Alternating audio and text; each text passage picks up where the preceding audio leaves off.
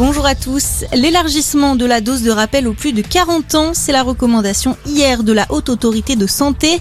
Elle préconise de rendre la troisième injection accessible aux plus de 40 ans, six mois après la première piqûre. Une recommandation qui sera étudiée prochainement, a annoncé le ministre de la Santé sur Twitter.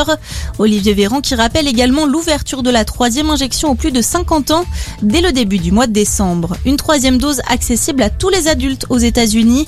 Décision hier soir des autorités de santé américaines les personnes de 18 ans et plus peuvent donc recevoir une injection de Moderna ou de Pfizer six mois après avoir eu leur schéma vaccinal complet.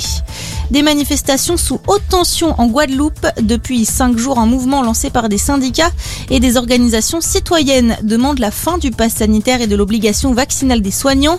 En marge de cette mobilisation, des biens publics ont été incendiés, des barrages installés sur les routes, des jets de pierre et des tirs de mortier ont également été rapportés. Conséquence, le préfet a annoncé la mise en place d'un couvre-feu de 18h à 5h du matin jusqu'à nouvel ordre. Dans le reste de l'actualité, ce drame à la frontière entre la Pologne et la Biélorussie, 13 personnes sont mortes de froid ces dernières semaines, dont un bébé qui a perdu la vie dans la nuit de mercredi à jeudi dernier. On l'a appris hier, le petit Syrien d'un an était déjà décédé à l'arrivée des secours.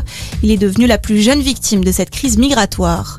Hausse record de la déforestation au Brésil, la destruction de l'Amazonie a augmenté de 22% en un an. Plus de 13 000 km sont partis en fumée entre août 2020 et juillet dernier. Du jamais vu ces 15 dernières années. Des chiffres publiés avant-hier par l'Institut national des recherches spatiales du Brésil. Des informations qualifiées d'agaçantes hier par le président Jair Bolsonaro. Et puis du foot, 14e journée de Ligue 1 ce week-end. Hier soir, Lille a finalement concédé le match nul face à Monaco.